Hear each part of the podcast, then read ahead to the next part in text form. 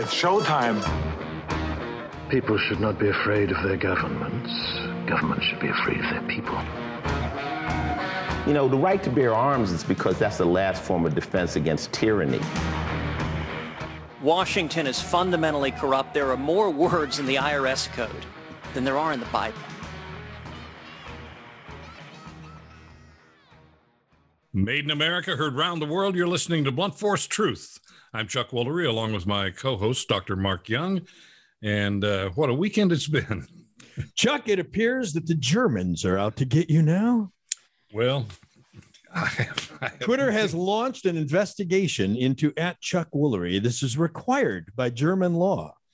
We Are have you received. serious? I'm, wait, a- wait a minute. Is that a joke? no, I'm making. I'm not making this up. It is right here in in my hot little hand. It's and it's and it's wonderful because it's a letter from Twitter to you. Oh, really? Because yes, because you know we have people here that manage your Twitter account, the back end. You do your own tweets; they take care of all the violations. Uh, so it says, "Hello." Hello. It's it, oh, it's very friendly. Hello. Hello. Twitter is required by German law to provide notice to users who are reported by people from Germany via the Network Enforcement Act reporting flow. I don't know what the reporting flow is, Mm, but apparently you have offended people in Germany. well, We have received a complaint I regarding drive your a account. Mercedes. I mean, come on, give me a break. I know, I know you do. Uh, so here it is, uh, and I did not know this. This is tweet ID number. Did you know each one of your tweets has an individual ID number? Oh, I wish I had them. I I have them now. Now we've got them. Okay. And uh, the tweet said, "Believe it or not, Karl Marx and Vladimir Lenin were both Jewish. I was shocked to find most of the original Soviet communists were Jewish." End of tweet. The mm-hmm. next tweet. This tweet also has a long number. because I'm giving history. The next tweet says critical race theory is based on critical theory given to the world by Marxists from the Frankfurt School in Germany. True. When Hitler cracked down on them, they moved. Yes, they moved to Columbia University in New York City, and they remained there to this day.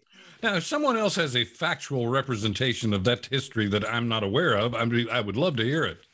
That's just facts. Okay, but true. here's but here's the good news. Mhm. We've investigated the reported content yeah. and have found that it is not subject to removal under the Twitter rules. Because it's true. and you did not violate German law. Accordingly, we have not taken any action as a result of this specific report. Mr. Woolery, you may continue to speak to Germans. Okay, I now because of this, you know how the Twitter world is. Yes, The- it's real hate and fake news. the bots came after me by the thousands and of course immediately said i was anti-black i was racist i was a uh, i was anti-semitic i was all of these things and and the weird thing about it is all i did was was state the history behind critical race theory coming from critical theory coming from the frankfurt school and a little bit of the history of the frankfurt school in the middle 30s but prior to the war and uh, they were a Marxist organization. And of course, Hitler was a fascist. And the fascists hated the Marxists. I mean, he went to war with Stalin. He tried to take over Russia, if we all remember.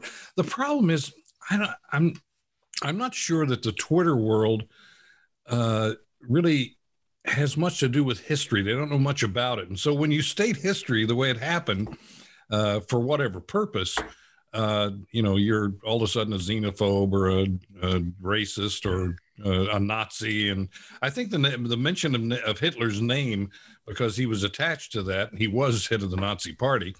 Uh, you know, all of a sudden they said, "You're advocating for Hitler." You thought this was a good idea? I, it wasn't an idea; it just happened.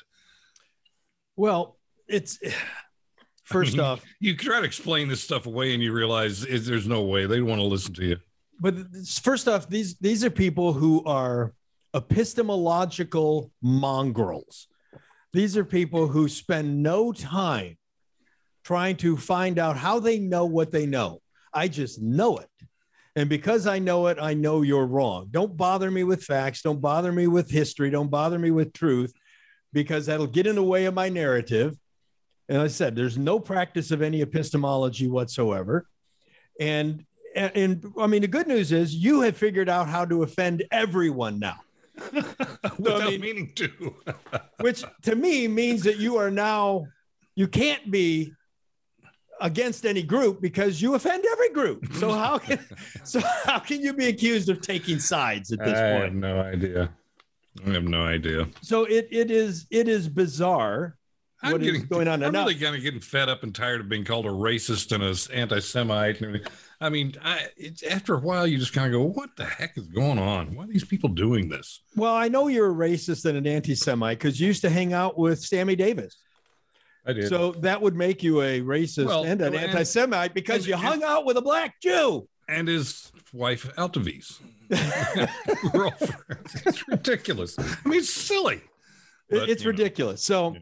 so one year ago, as we reported on this show, on May seventh, night hmm. to 2020 May seventh, we reported everything about the Wuhan lab, the virus, gain of function. We covered all of it, right? the last the last time this group came after me was was a tweet involving that whole thing with the Wuhan Yes. lab, and I said everyone's lying to us. The you know the WHO, the CDC, the doctors. I mean, it's incredible. Not The all- media.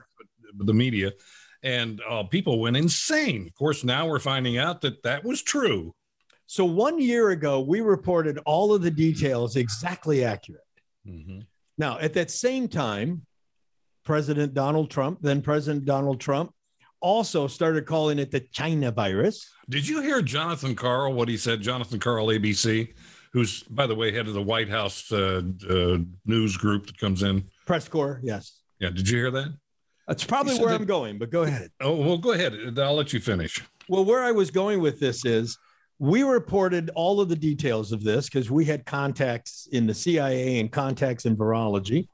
The president warned people that that China, I love the way he says China, China.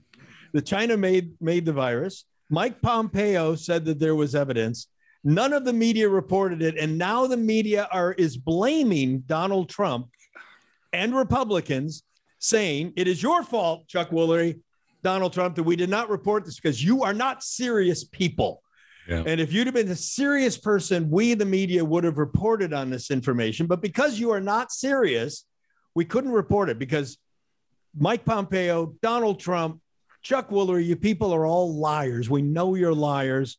So we can't repeat anything you say in the media until a serious person like Joe Biden, or even a more serious person like Hunter Biden, might actually say this happened. You know, it's it's weird. Jonathan Karl basically said maybe the only truthful thing that Donald Trump said was the virus came from the Wuhan lab. I mean, you- that That could so, be. So that's it. I mean, that's the only thing he may have said that was true. But they but it was his fault they didn't report on it because Yeah, right. being that he's a known liar, hmm he can't report on it. Now, Right. now by the way, Trump is a known liar. We have I, I want to ask you a question before we go to our guest. I want to ask you, where's Hunter Biden's laptop? Let's, this, uh, the FBI has it Okay, why haven't we, why aren't we seeing it? because he's Hunter Biden. it's simple. It's you know the fix is in, folks. I mean, you know, we, everybody knows that. They're, they're not. What do you what do you Hunter think that would have been if that had been Donald Trump Jr.'s Well, laptop? It's you know it's the disparity in in uh, uh, inequity in in in Washington politics. It's if you're a Republican, you're in trouble. Not that I agree with all Republicans because I don't. I'm a conservative. They hate me more than they hate Democrats.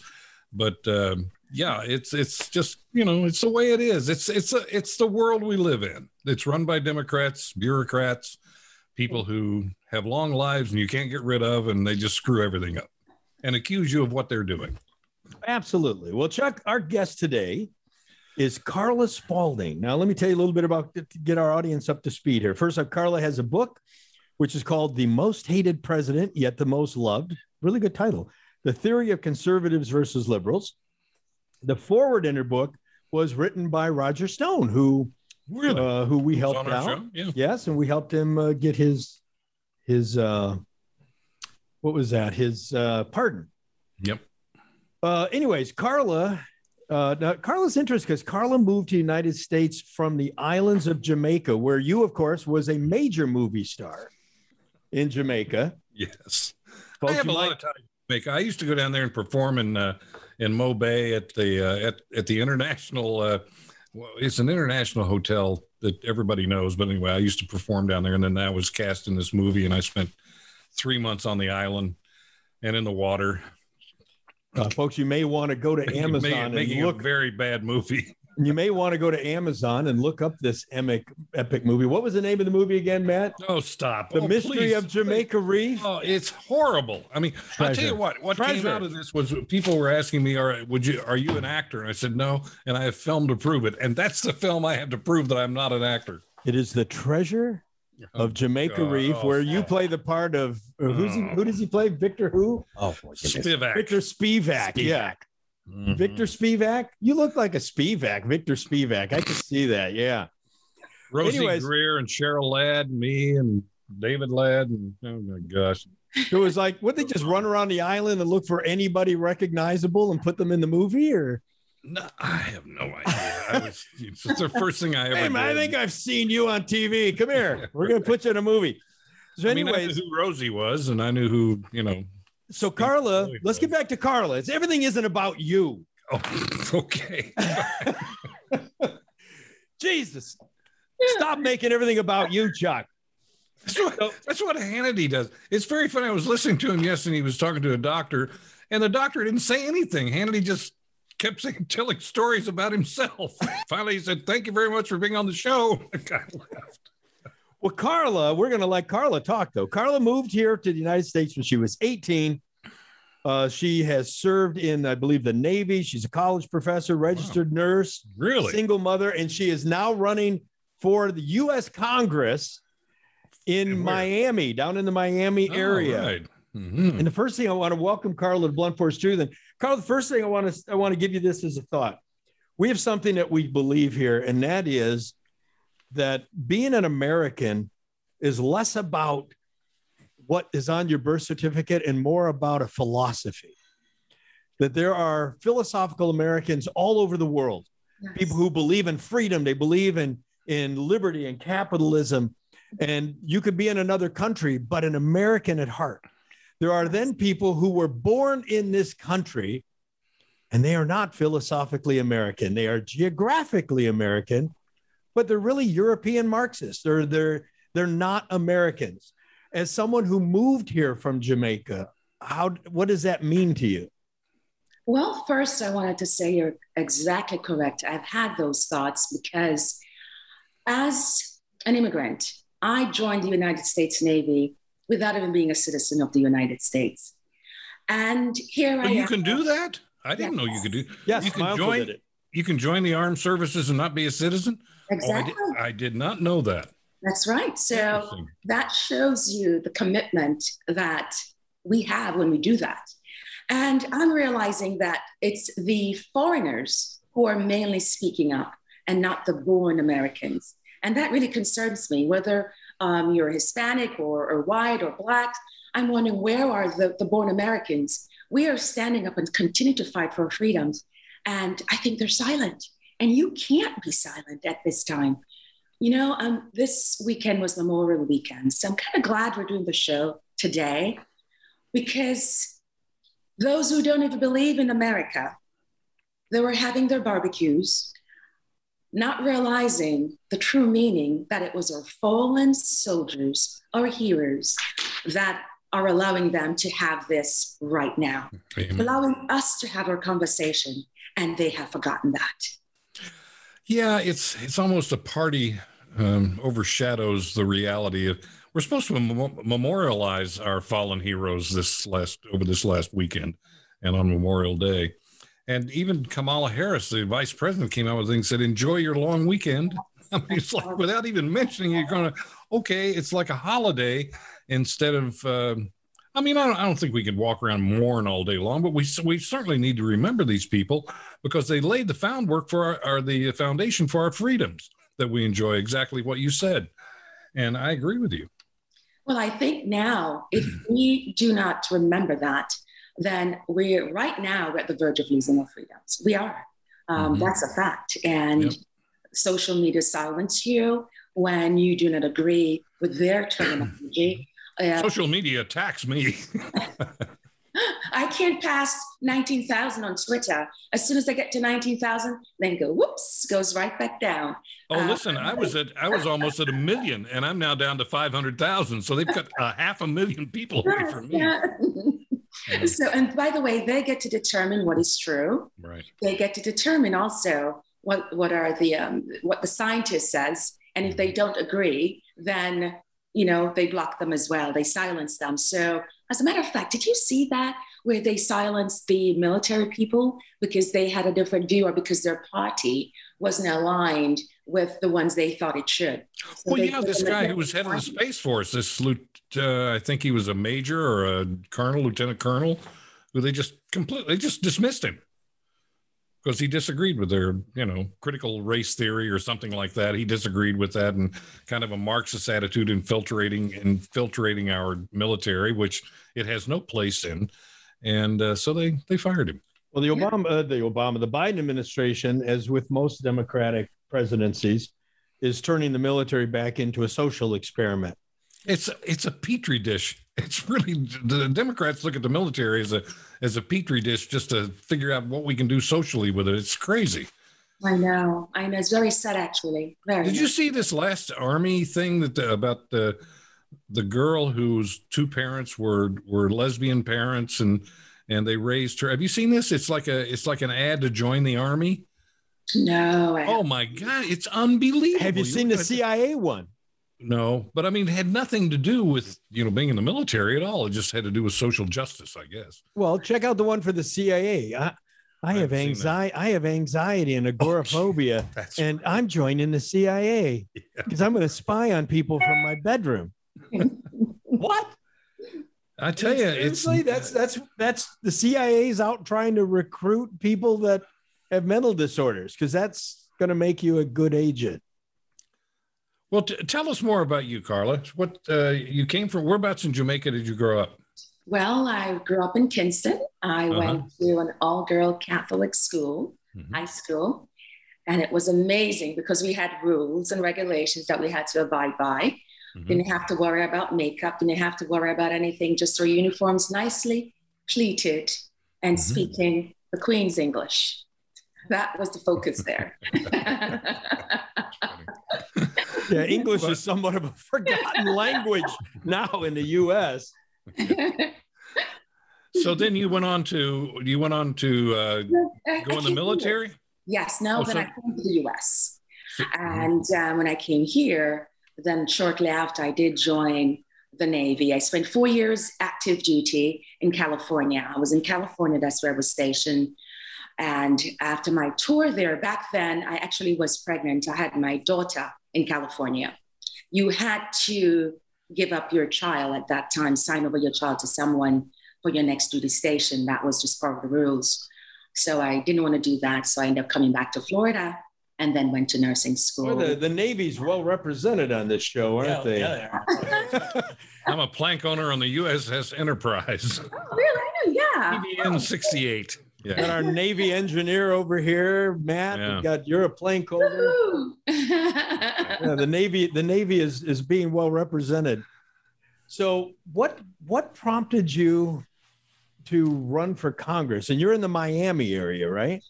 Broward, most of my district is in the Fort Lauderdale area. People call it Now Fort Broward County is noted to be a part of uh, Broward County, as I recall, is noted to be a very Democrat uh, county. Correct? Yes, but it's changing.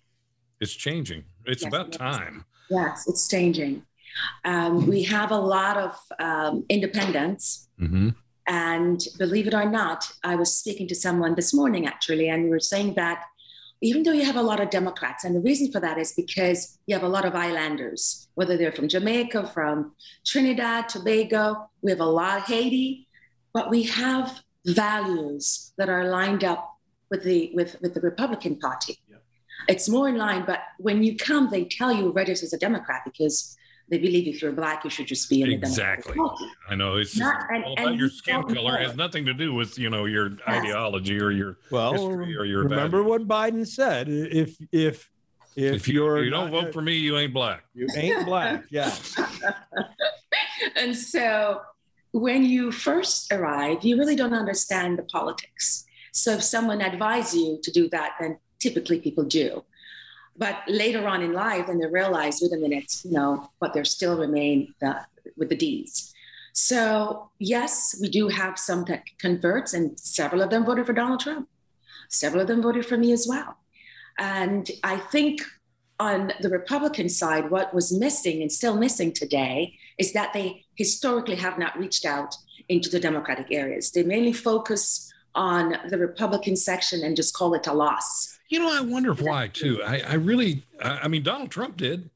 He did reach out to the black community over and over and over again and delivered on a lot of the things that he said that he was going to deliver on for all Americans because at heart we're all Americans. Yes. And, uh, but the Republican Party has a, I don't know what it is. I honestly don't know. Hi, I'm Chuck Norris. We are living in uncertain times. And if you watch the news, you know your money is at risk from higher taxes and government debt. Thousands of people could lose their retirement savings, but it doesn't have to happen to you. The time to take control of your financial future is now. That's why I wrote my special report that shows you how to protect your retirement savings. Like you, I work hard for my money, and now it's harder than ever to keep it. If you don't fight for your money, who will? Visit goldco.com slash Chuck Norris to get Chuck Norris's special report. Learn the secret to protecting your retirement savings tax and penalty free. If you visit goldco.com slash Chuck Norris, you can find out how you can qualify for up to $10,000 in free silver. That's goldco.com slash Chuck Norris. I know. Well, tell you what, I believe now is the time that we have to vote out the ones who are not doing what they're supposed to do. Uh, I Mm-hmm. feel that they're just not strong enough. They're not standing up except for a few handfuls of, of, of Republicans. They're just there to me. They're not fighting the Democrats. They're not fighting and standing up for the American people. They're not standing up for this country. I feel like they're putting the American people last, which I just think is so sad. It Just is. so sad. I agree with you. It is. And uh, that's one reason the hatred for Donald Trump was so pervasive because he didn't stand up for government. He stood up for the American people. And and the left and the elitist right hated him for it and they still do. In fact, if you go to MSNBC, which I you know go to all the time and I go to uh, CNN, they're still just pounding on Donald Trump. I mean, they just want to destroy this guy. Well, it's the only that was the only reason they had ratings. I mean, it's the only way they can get people to watch their their Mhm. networks. You know, it's funny if you look at, at Donald Trump and you look at how Donald Trump worked with the black community, everything he did was about creating opportunity, jobs, and getting government out of the way. Right. Now we look at all of the measures that Biden wants to do, and it's all a throwback to all the 60s welfare model, which is what destroyed the black family in this country in the first place. It's going back to telling black people they're victims, they're inferior, they're not smart enough to get IDs. I mean, how could I don't know how anybody in the black community isn't offended by being told they're incapable of getting an identification to go vote. Well, can I tell you this? Um, I'm glad you brought that up. Number one, if they're bringing up ID from now, we have a year and a half before election. So no one still should not have any reason a year and a half from now not to have an ID. That's number one. We have all the time to do it. And then number two, you are 100% correct. Now, I know you've been to Jamaica before. There is a difference between born Black Americans and an island, Amer- uh, an island American. Mhm.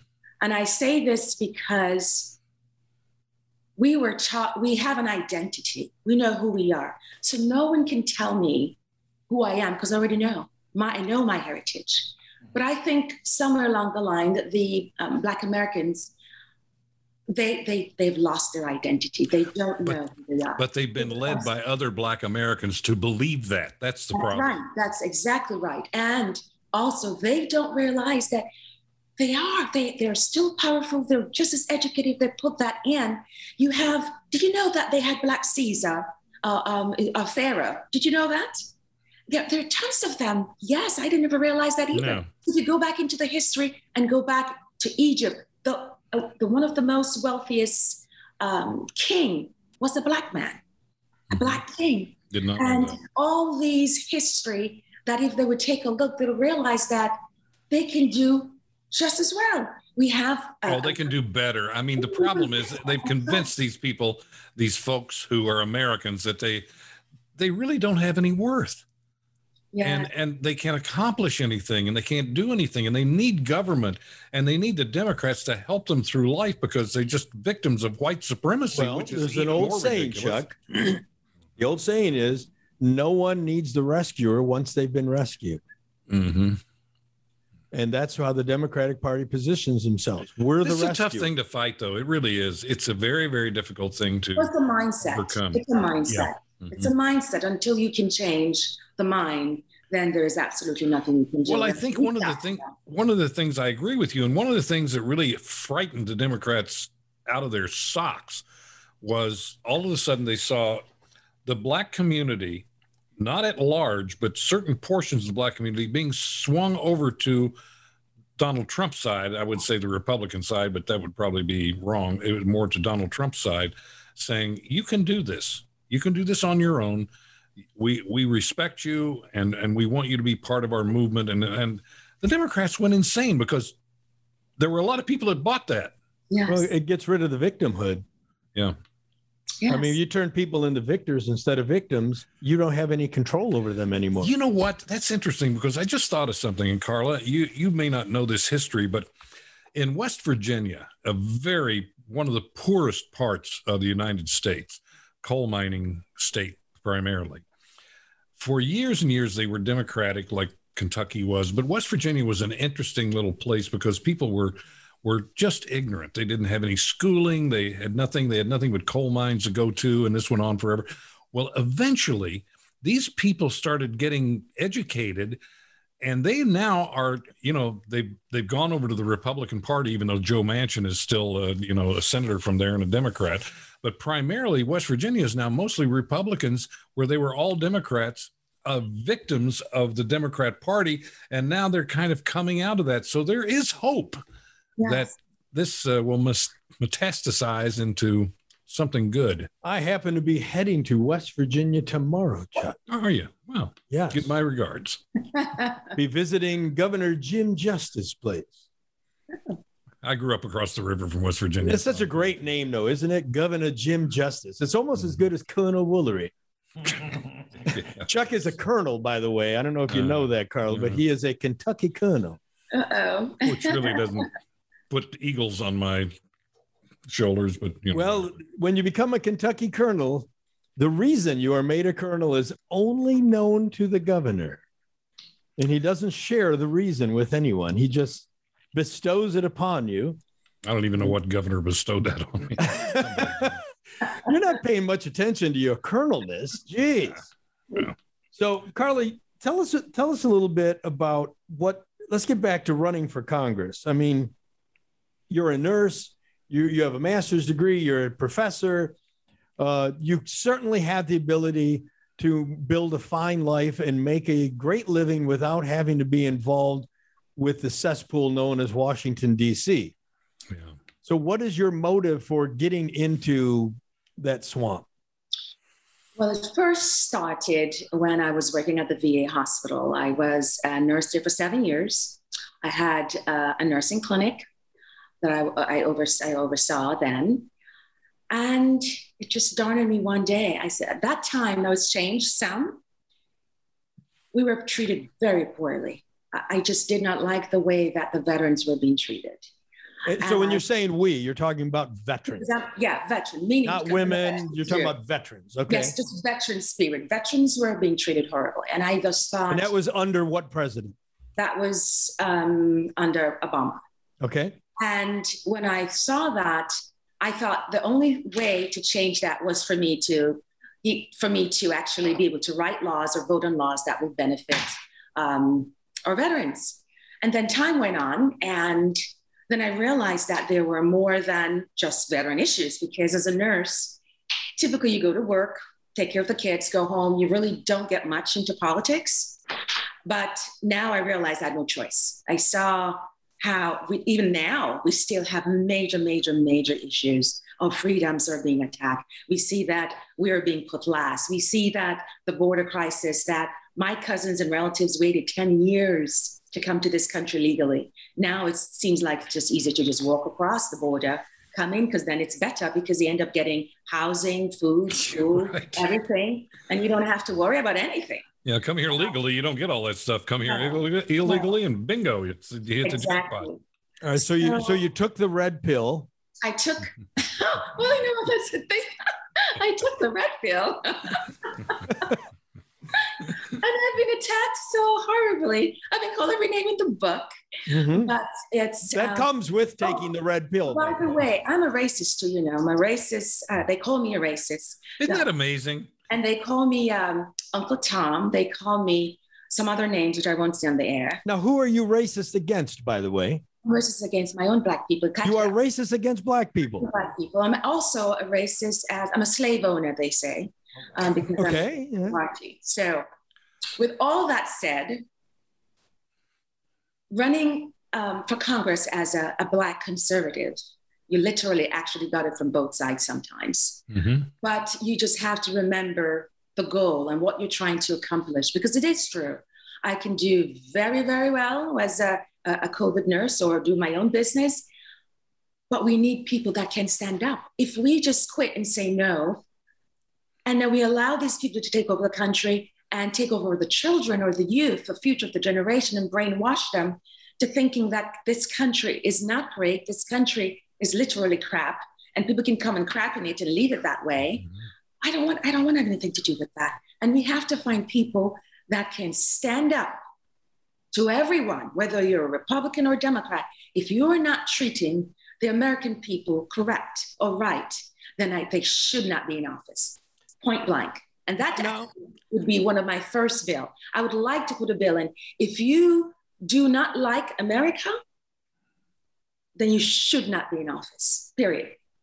Absolutely. I, I tweeted out not long ago we have people in office who are running our country who hate our country. Yes. And it's like, why? Why would you elect people? Oh, like absolutely. That? When you look at Rashida Tlaib and Ilhan Omar and AOC, I mean, these people hate America.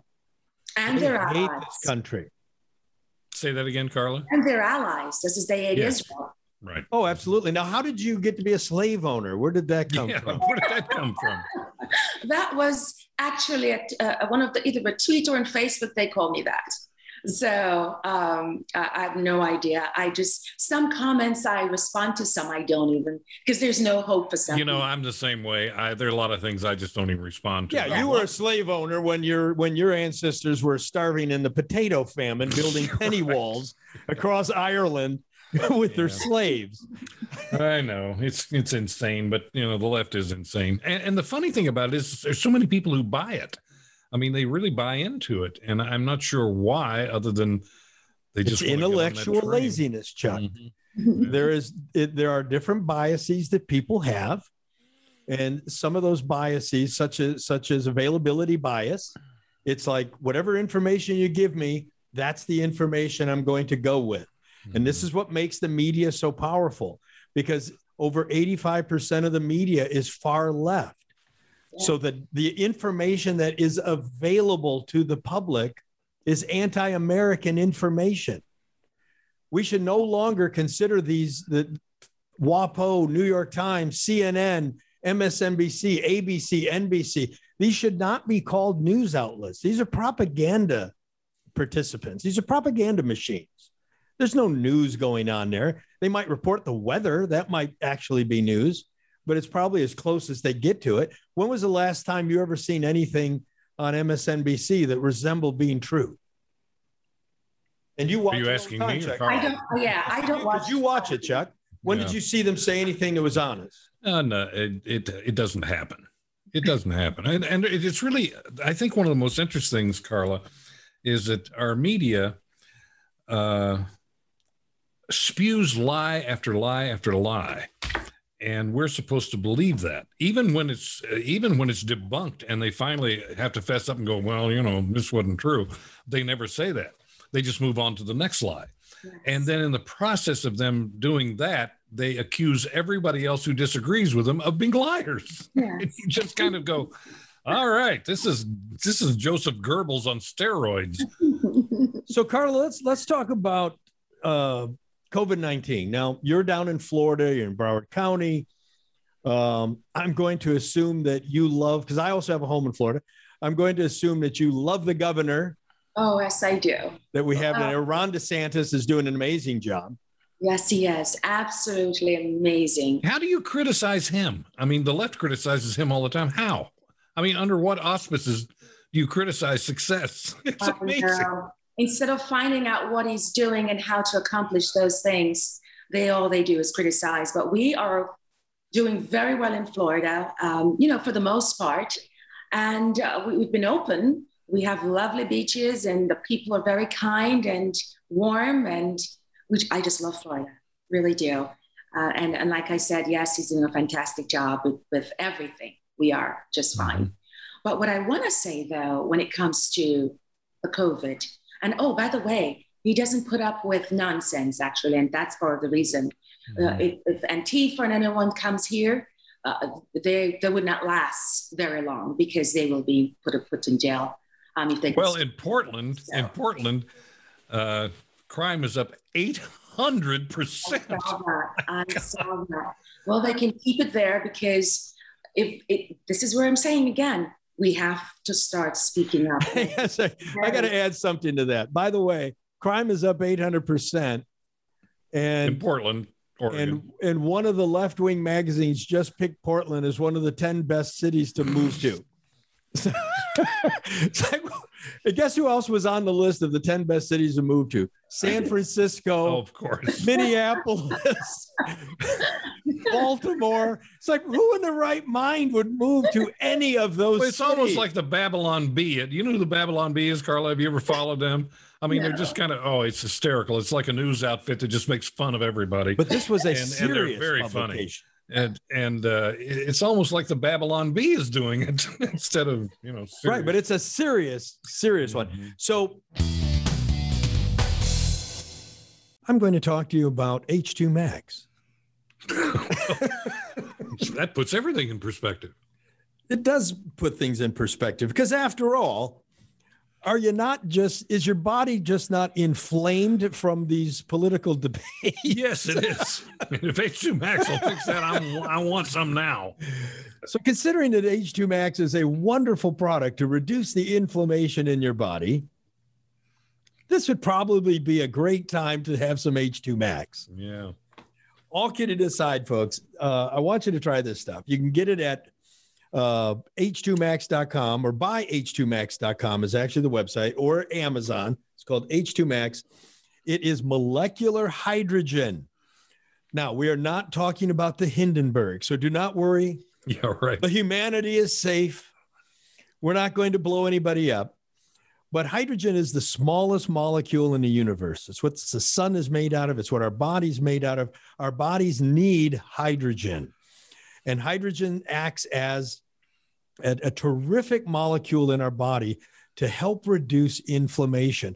Now, there's another thing to H2 Max, Chuck, that you probably don't know too, and that is most people, when they take it, uh, kind of get an energy boost where they kind of feel like they had an energy drink or something.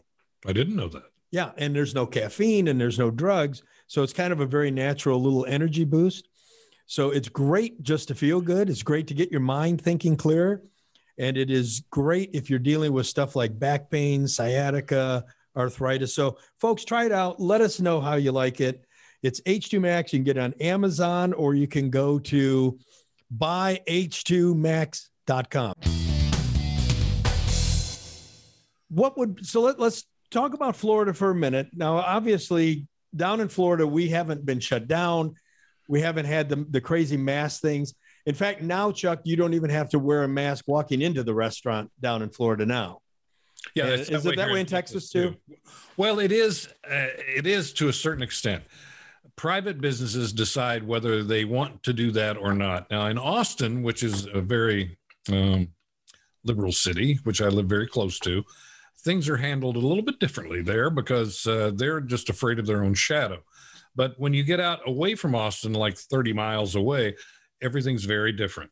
And the restaurants you can go in, you can go in without a mask and all that kind of thing, and people won't uh, stare at you like you're, you know, uh, spreading some kind of disease that they are familiar with. Yeah, we actually have lifted the mask mandate here. people, uh, I, I said the other day to someone, I said, you know, I've had, I've been vaccinated.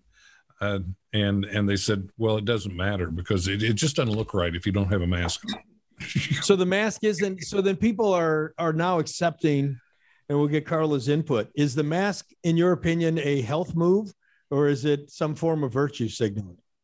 Yeah, you're a nurse. You with your master's, you ought to have some idea about what this is all about. Absolutely. I will tell you that if you even look on the box, it will tell you that the mask does not prevent you from getting the virus. It does not. You know, I heard one epidemiologist say, and and and I repeated this, unfortunately, because then I got slapped with it, uh, that putting on a mask and trying to prevent COVID is like building a chain link fence around your patio and trying to keep mosquitoes out. Well, what it really does, um, when someone is speaking, and I'm saying this for the lay term people, it's it prevents the, the saliva from reaching probably out, and we would want to do that anyway. Right. Um, so I just think just as a precaution, yes, in some way that does help. But as for the virus that is airborne, it, it can go through the mask. I have worn masks, and I have also not worn some. And I've been work. I worked with um, patients who've had COVID. My children both had COVID. Um, they, it lasted for four days for one and, and one week for the other, and they were perfectly fine and I didn't I didn't wear a mask with them and I was perfectly fine as well never had it and so but I like to say truly they have not addressed the root cause and the root cause I think is no offense I think a lot of Americans are just hopefully you're not fat are you I can't see you completely I'm just kidding but anyway um, say that again please and speak a little slower I mean it. Really. I went off into my Jamaican way. Yes, hopefully. yeah, right. You patois yourself right out of that. I said, hopefully you're not obese because that is the root cause. We're not addressing the unhealthiness uh, of the American lifestyle. 70% of the, the, American people are either obese or overweight. Yep. And when it comes with that, it comes with heart problems, diabetes, uh, you know, lung problems, just all kinds of problems. Fatty liver disorder. That. Yes. So what are we going to do? Keep hiding when COVID 21 and 22 and 23 comes in, live in your house for the rest of your life, or wear masks for the rest of our lives? We're not going to do that. So we need to make sure people have proper access to healthcare, make sure that we are encouraging people to, to stay within their height and their weight that they're supposed to.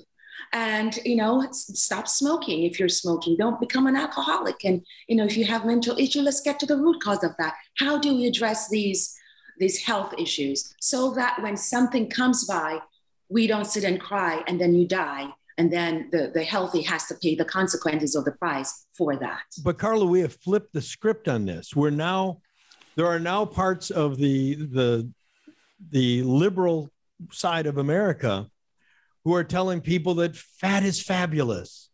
And that we need to celebrate all body shapes.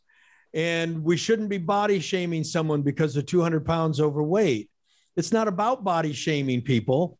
It's about you're dying you're killing yourself well hold on it's not just about dying because if they would quarantine them and let people who are healthy walk up and down. and You want to wear the mask at home, but they're not doing that. The good have to suffer for the bad. So those who are not living, doing what they're supposed to do, they're the first one to put the mask on and say, "Don't, you know, do COVID." When in reality, if they were, if they felt healthy, they wouldn't be so afraid. That's part of the problem. And it's like you know, and, and it's interesting because you can take someone who smokes. Mm-hmm. Now, a smoker knows smoking isn't good for them. That's right. There's no mystery there. But no one is running campaigns saying, let's celebrate smoking. But we're running campaigns saying we need to celebrate obesity. And, and I think that actually hurts the black community even more because obesity is a yet a bigger problem in the black community as is diabetes is more of a problem in the black community and heart problems and high blood pressure and NAFLD and all these things are ravaging the black community. And meanwhile the left is telling them it's okay. It's okay to be unhealthy. And it's not okay. It's not okay. How would you what would you do if you were in congress? What would you do to try to affect that well i think one of the first thing that we have to do two things. One make sure that they have proper access. We got to fix this health insurance thing. We, it's, it's just still not affordable. It's just not affordable. It's not affordable.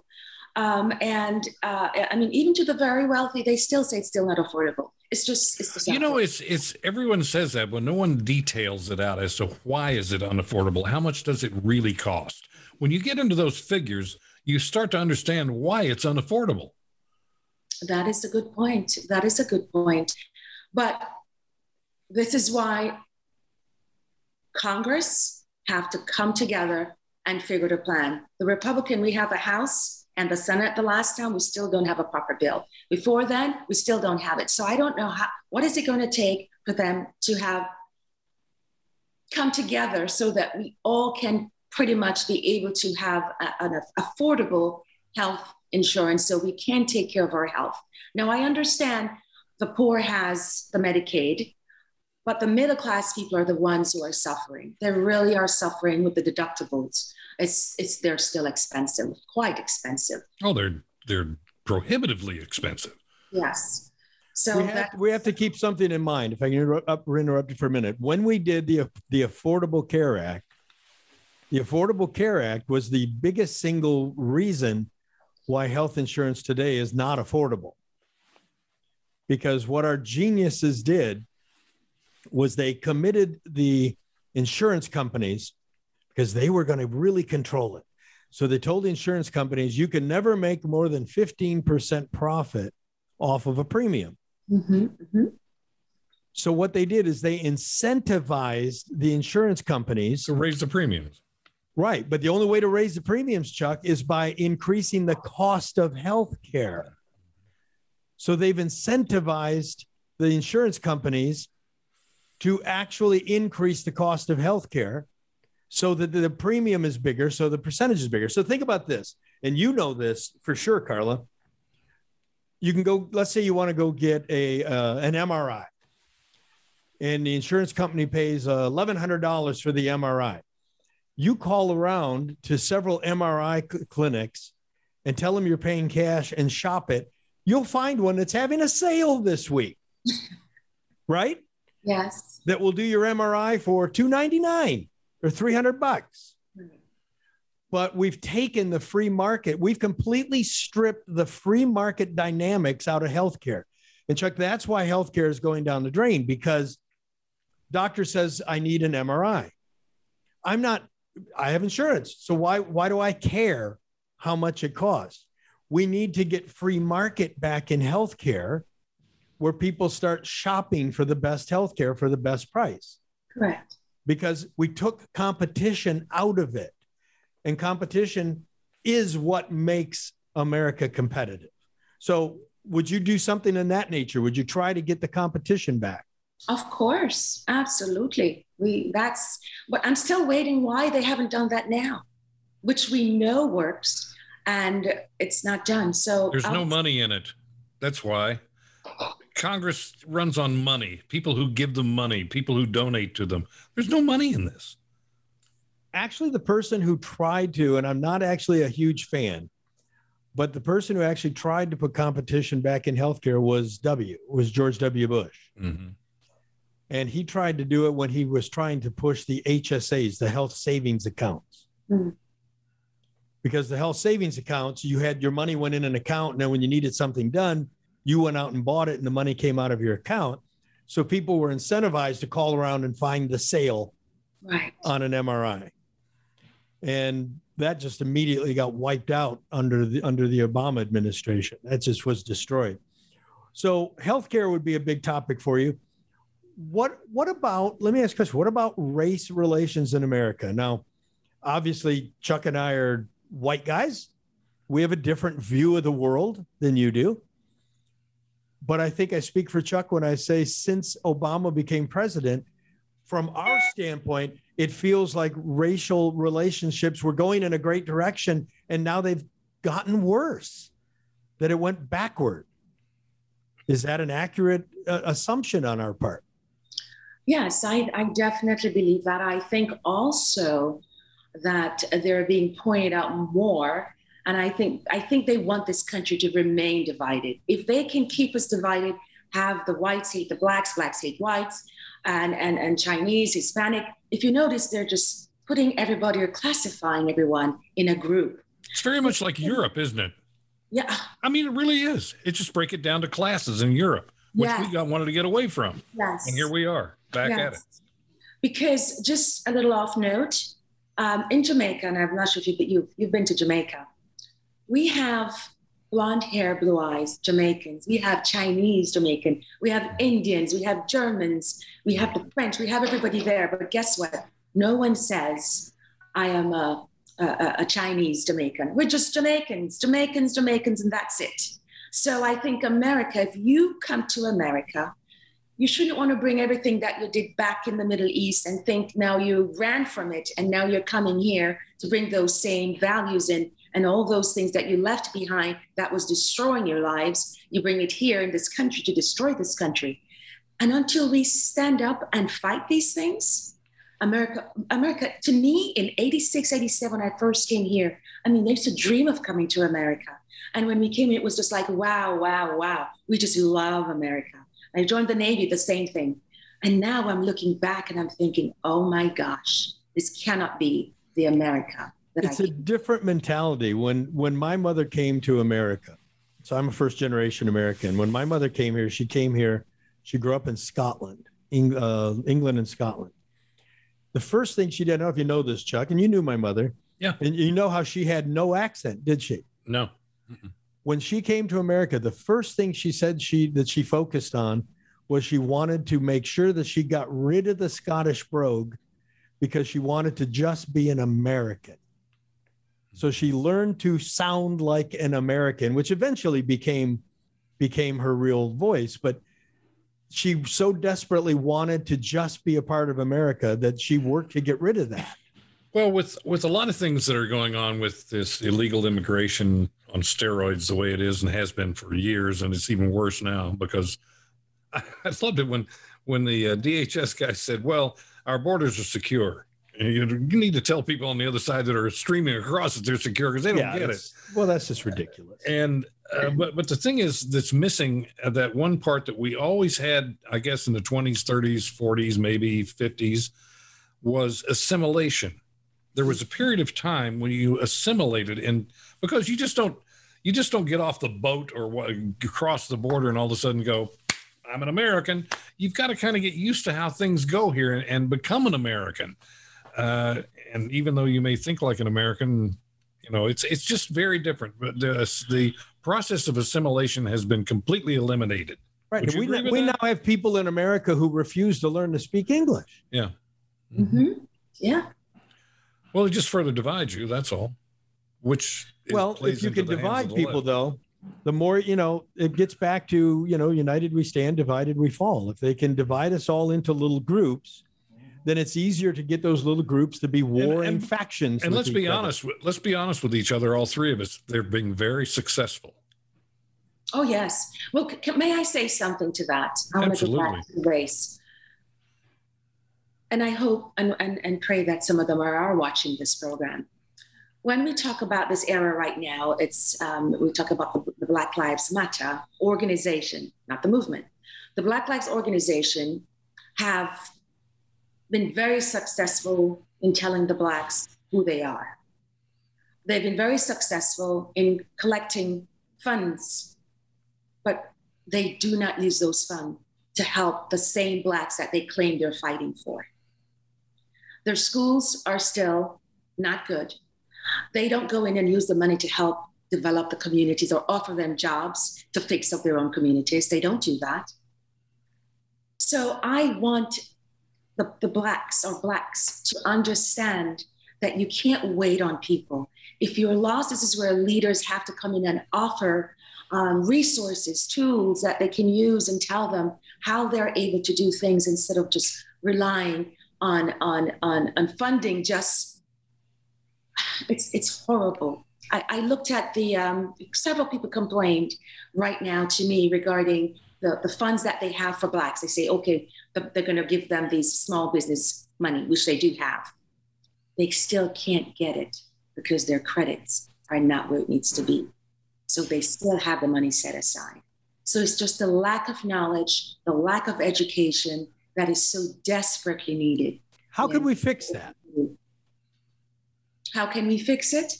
Well, it starts off with the local leaders. We need to get like in Broward, we I don't think we have five people in local area. They're all Democrats. It's strictly ran by Democrats. So they make the decision for the school board. They make the decision for all these things. And until we start getting decent people back into office, it starts there. Also, not dividing the homes. In the Black communities, the males are absent. So you have the single. By design, mother. by the way. Yes. So now the mother is there. Now they have to do one or two or three jobs, and the kids are left home alone. And it's, it's just a cycle. So if we can get some form of help within the community, education wise, resources, also the regulations that President Trump had lessened.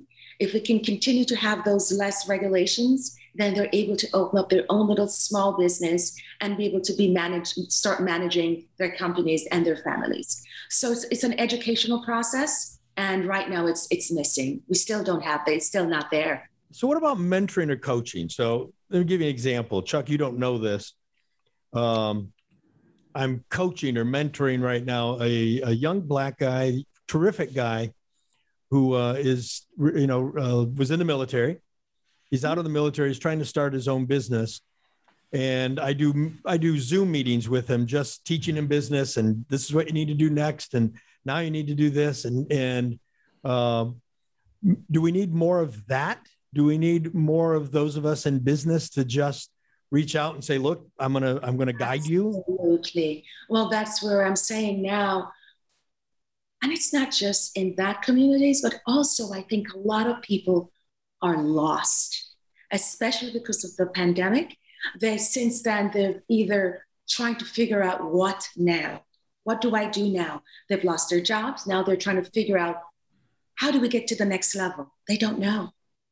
So yes, someone who is still successful need to reach back out and say, hey, even if their neighbor, if they see someone needing help, don't just turn your eye. Try to help out in any way, shape, or form you can, because the better the community is, the better the entire United States will be. And that's what we need to do. We need to become united again and not just this consistent. We need to forget about this, this, this, this division we have to find a way to bridge and come together and not talk about something happened 200 years ago and still don't have a solution for it. How do we get people back to work? Right now, uh, so went to a restaurant yesterday. The restaurant's empty. Walk in and said, Well, there's a 40 minute wait. How can it be a 40 minute wait? There's nobody here. So we don't have any help. That's why there's a 40 minute wait because we only have we only have three people working in our whole restaurant. So we can only use five out of our 50 tables, or whatever the case is. No one wants to go to work. Every I don't know of a business right now that isn't struggling to find help. Your wife's business, Chuck, she can't find help, right? Very difficult. Very, very difficult. And she's paying people what, $20 an hour for a starting mm-hmm. wage. Yeah. And can't get anybody to go to work. Very hard. I mean, so, now that school's out, thank God, you know, these kids will come in and work. So, how do we get people back to work? Well, I think it's going to start off with the funding of the, the, the funding that they're giving. It's, I don't know. They said it's a lot more than what they typically would make. So I think realistically, we'd have to sit at the table and find out how much are they making. Have you been to the grocery store recently? I went to buy bacon. It was between $8 and $12 for a pack of bacon. If someone works $10 an hour, and eight hours, that's $80. Then you take the taxes, they're down to 50. So 50 times 50, $50 a day for the week is not much. And they still have, especially if they have children, and now have to take care of the children. So I think holistically, we have to look and see what is, again, the root cause. And based upon the root cause, we address those issues. Well, let's see. The root, the root cause, the root cause in this is uh, basically using the government and taxpayers' money to make people dependent on government instead of dependent on a job. So they're just destroying the job market. When I mean, there are thousands, hundreds of thousands of jobs out there that are available to people to go to work, and so they incentivize them not to. And you wonder what's wrong. yeah, that's what's wrong. There's eight million help wanted jobs in America this week.